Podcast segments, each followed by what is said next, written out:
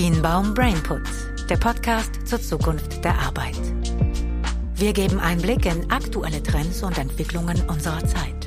Im Fokus Mensch und Organisation im digitalen Zeitalter. Kienbaum und das Kienbaum Institut laden ein zu einem inspirativen Impuls mit aktuellen Entwicklungen und Fragestellungen, die Menschen und Organisationen in die Zukunft begleiten. Lasst uns gemeinsam die Zukunft gestalten.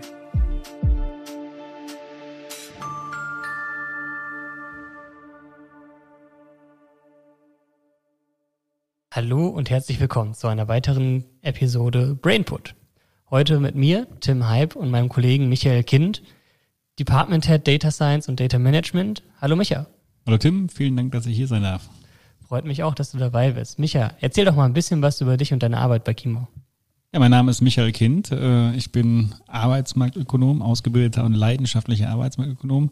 Bin seit sieben Jahren bei Kienbaum in der Abteilung in dem Bereich Compensation und Performance Management. Das heißt, wir kümmern uns um Vergütungsfragen und ich in meiner Rolle als Department Head Data Science, Data Management eben um die Vergütungsdaten. Ja, und wir äh, kümmern uns um das Thema Datenmanagement auf der einen Seite, auf der anderen Seite Data Science, also wie gewinne ich aus diesen Daten Erkenntnisse und das bauen wir dann in digitale Produkte, die wir wieder an unsere Kunden verkaufen und da so Fragen beantworten, was ist eigentlich so die marktübliche Vergütung, wie entwickeln sich Gehälter, was, ist, was macht der Markt beim Thema Vergütung. Ja, das ist auch genau eines der Themen, die wir heute besprechen, Vergütung, aber auch das Thema Inflation, was sehr stark sich natürlich auch auf die Vergütung dieses Jahr und auch in Zukunft noch auswirkt. Wir haben, ja, das ist halt sehr geprägt von Krieg, Inflation steigt, das hatten wir viele, viele Jahre hier nicht in Deutschland. Wie beeinflusst das die Unternehmen im Moment? Ja, wir haben in diesem Jahr, also 2022, de facto gesehen, dass gerade so im zweiten Quartal ganz, ganz viele Fragen an uns äh, gestellt wurden und beziehungsweise eine Frage an uns gestellt wurde von ganz, ganz vielen Unternehmen, nämlich die, was machen denn die anderen? Wir haben eine Situation, Inflation hast du gerade schon gesagt, ähm, wir haben Krieg, wir haben eine Rohstoffknappheit, wir haben Energiekostenexplosion, wir haben ähm, das Thema Fachkräftemangel. Und ähm, in dieser ganzen Gemengelage ist es für die Unternehmen ein ganz, ganz dringendes Anliegen, sicherzustellen, dass sie den Kampf um die Talente gewinnen. Vergütung ist da ein Instrument, was sie, denen sie sich bedienen. Und ähm, die Frage, was machen die anderen? Also wie stehe ich da im Wettbewerb zu den anderen in dieser Situation? Muss ich was tun? Was muss ich tun? Ähm, in welchem Ausmaß muss ich äh, etwas tun? Das hat die Unternehmen schon sehr, sehr stark beschäftigt in diesem Jahr. Jetzt äh, die, die, die Gehaltsrunde, die dann durchgeführt wurde, die war natürlich auch nochmal sehr, sehr stark geprägt durch die Frage, was, was muss ich tun, was, welche Höhe muss ich anpassen, muss ich überhaupt anpassen, ähm, überall gleich. Ähm, das waren so Fragen, die die Unternehmen hatten. Da haben wir eine Studie durchgeführt, die Gehaltsentwicklungsprognose, wo wir genau das abgefragt haben und auch mit den Unternehmen da tief reingeguckt haben, ähm, was machen denn die anderen? Mhm. Ist denn da aufgefallen, dass das irgendwie auf alle Unternehmen anwendbar ist oder gibt es irgendwelche Auffälligkeiten in Branchen? Also was man sagen muss, die Gesamtsituation ist schon sehr, sehr komplex. Ja, wir sehen, dass es ähm, zum Beispiel Unternehmen, die sehr energieintensiv sind, die spüren die steigenden Energiekosten natürlich extrem.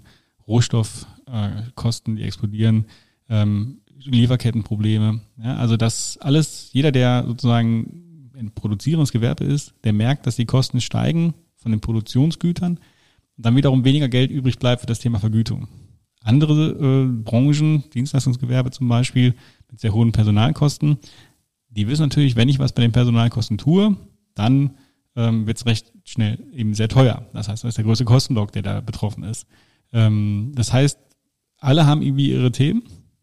Äh, Unternehmen mit vielen Beschäftigten im Niedriglohnsektor, Anhebung des Mindestlohns um 20 Prozent, externer Effekt. Die Unternehmen, die tarifgebunden sind, haben mit den Tarifabschlüssen und den möglichen Abschlüssen sozusagen zu kämpfen, wissen nicht immer genau, was kommt denn da beim Tarifabschluss und müssen darauf reagieren. Also eigentlich so jede Branche, jedes Segment hat seine Herausforderung. Ich würde sagen, alle haben ein Thema mit Inflation und Vergütung. Mhm. Wie ist es denn äh, jetzt von Unternehmen, Branchen ins Innere des Unternehmens reinschauen, speziell mal in die Organisationsbereiche und Abteilungen? Marketing, IT, Sales. Gibt es da Unternehmensbereiche, die besonders betroffen sind? Im Rahmen der Gehaltsentwicklungsprognose haben wir die Unternehmen auch gefragt, aus welchen Bereichen kommt der größte Druck auf das Thema Vergütung. Und ähm, wenig überraschend aus dem Bereich IT. Ja, wir haben in den letzten Jahren schon überdurchschnittliche Gehaltssteigerungsraten äh, bei der IT gesehen, weil da der Fachkräftemangel sehr, sehr, sehr, sehr spürbar ist. Ja, also die Besetzungsdauern sind hoch, äh, es sind wenig Leute draußen, die diese Stellen auch machen können und viele Unternehmen konkurrieren um die. Das heißt, der IT-Bereich nach wie vor einer der wesentlichen Treiber, aber in diesem Jahr auch der Bereich Einkauf. Und unsere Erklärung dafür ist die, dass natürlich, wenn die Kosten steigen, die, die, die Einkaufspreise steigen, wenn es gestörte Lieferketten gibt, dann hat der Bereich Einkauf natürlich nochmal eine andere Verhandlungsmacht und es scheint so, als würden der Bereich Einkauf das in diesem Jahr auch visibel machen in den Unternehmen. Okay, spannend. Wenn man jetzt nochmal sich das betrachtet als Unternehmen selber, welche Optionen habe ich als Unternehmen jetzt überhaupt darauf zu reagieren? Also ich würde sagen, im Kern ähm, haben die Unternehmen drei Segmente, wie sie reagieren können. Das erste ist natürlich eine Anhebung des Fixums, des Grundgehalts, was man monatlich aufs Konto überwiesen bekommt. Ähm, das hat sicherlich den größten Effekt, auch auf Seiten der Arbeitnehmer, ähm, auch in der Wahrnehmung der Arbeitnehmer. Ähm, ist aber natürlich das wahrscheinlich teuerste auf der einen Seite und natürlich auch das nachhaltigste. Ja? Also ich, wenn ich jetzt das Grundgehalt anhebe, ist das nächstes Jahr wieder oben, also weiterhin so oben und das heißt, es ist ein nachhaltiger Effekt auf die Kostenstruktur. Zweite Option, das Thema Sonderzahlung. Ja, also Einmalzahlung haben wir auch in diesem Jahr hier und da gesehen, dass Unternehmen dieses Mittel ergriffen haben. Da gab es natürlich jetzt mit der Inflationsprämie nochmal eine weiteren, weitere Möglichkeit, das auch umzusetzen. Und der dritte Punkt ist das Thema Nebenleistung. Da haben wir auch in diesem Jahr gesehen, dass viele Unternehmen das Thema ähm, ja, Nebenleistung, sagen wir Mobilitätszuschuss, ähm, irgendwelche Warengutscheine, ähnliche Instrumente genutzt haben, um den äh, Arbeitnehmern etwas zukommen zu lassen. Und das sind so vielleicht die drei Optionen, die drei Tools, die ich nenne. Okay, gibt es denn da, sagen wir mal, unter den Optionen welche, die sich herausstrechen, die wirklich realisiert werden von den Unternehmen? Unser Eindruck ist, dass das Thema Anhebung des Fixums schon das häufigst gezogene Mittel ist. Schlichtweg, weil es auch auf den größten Effekt auf die Arbeitnehmenden hat. Ähm, aber auch die anderen Mittel, ja, auch eine Einmalzahlung jetzt im Kontext der Inflationsprämie sicherlich etwas, was viele Unternehmen ziehen werden. Mhm. Du hast jetzt halt auch viel von Einmalzahlung, Sonderzahlung, Inflationsprämie geredet durch den Staat. Kannst du vielleicht nochmal kurz sagen, was ist zum Beispiel einfach die Inflationsprämie? Die Inflationsprämie wurde ähm, zum Oktober von der Bundesregierung als Möglichkeit geschaffen, dass die Arbeitgeber den Arbeitnehmenden unter die Arme greifen können. Ähm, das sind bis zu 3000 Euro, die der Arbeitgeber dem Arbeitnehmer ähm, steuer- und sozialversicherungsfrei ähm, auszahlen kann. Also 3000 Euro, das ist schon mal eine Ansage meiner Meinung nach. Ne? Durchschnittseinkommen in Deutschland 49.000 und ein paar zerquetschte. Also da sind 3000 Euro schon, schon wirklich Geld. Und ähm, das ist also schon durchaus ein mächtiges Instrument. Ähm, das Ganze kann in den nächsten zwei Jahren ausgezahlt werden, also ist auch zeitlich gestreckt, was für die Unternehmen sehr, sehr attraktiv ist, weil natürlich, ähm, wenn ich zeitlich strecken kann, kann ich auch die Auszahlung stückeln und damit den Effekt auf meinen Cashflow reduzieren. Also ist für die Unternehmen sehr, sehr attraktiv. Ähm, genau. Und das, was, glaube ich, nicht alle Arbeitnehmenden immer so parat haben, ist nämlich, dass diese 3000 Euro auch zusätzlich zum normalen Arbeitsentgelt gezahlt werden müssen. Das heißt, es ist wirklich eine zusätzliche Ausstattung der Arbeitnehmenden mit ja, Geld ähm, und damit etwas, was natürlich bei den Unternehmen on top kommt. Aber sozial- und steuerfrei, also glaube ich, eine sehr attraktive Sache, äh, um den Arbeitnehmenden zu helfen. Mhm. Wissen die Unternehmen überhaupt, dass es diese, sagen wir mal, Inflationsprämie gibt und nutzen die das auch? Also bin mir ziemlich sicher, dass sie mitbekommen haben, war ja sehr, sehr groß in der Presse und auch ähm, auch in den Diskussionen mit den Unternehmen ist das sehr, sehr visibel geworden, dass sie das wissen, dass sie auch ähm, großes Interesse daran haben, was ist das genau und wie funktioniert das.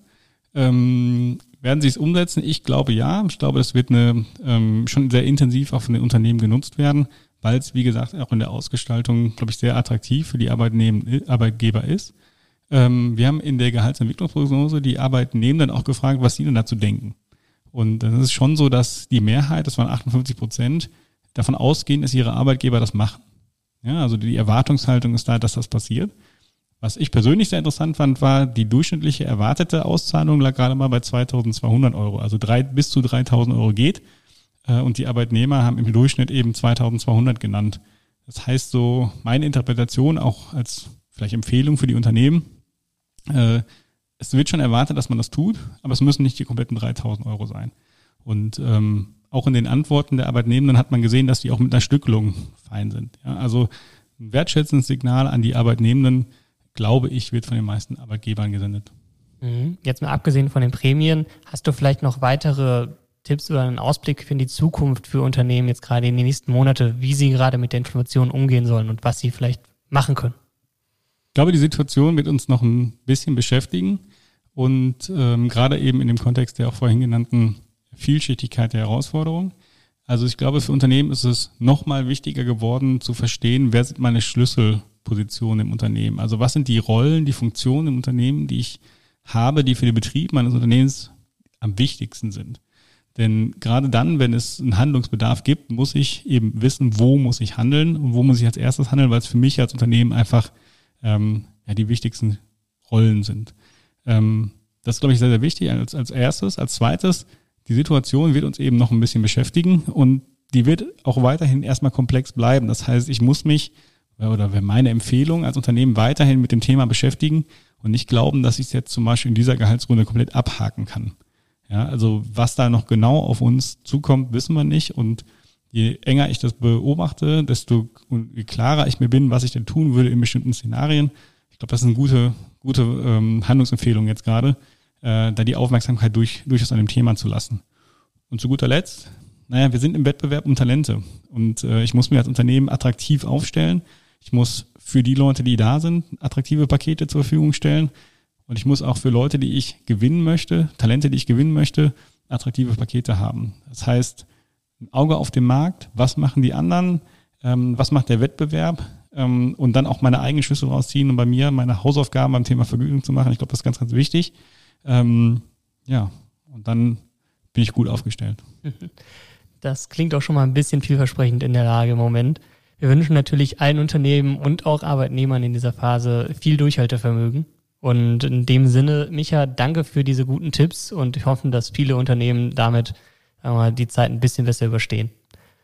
Und ja, damit kommen wir auch schon zum Abschluss für die heutige Episode. Micha, vielen Dank nochmal. Danke dir, Tim. Und ja, an alle Zuhörer auch vielen Dank fürs Zuhören und ich freue mich sehr auf das nächste Mal.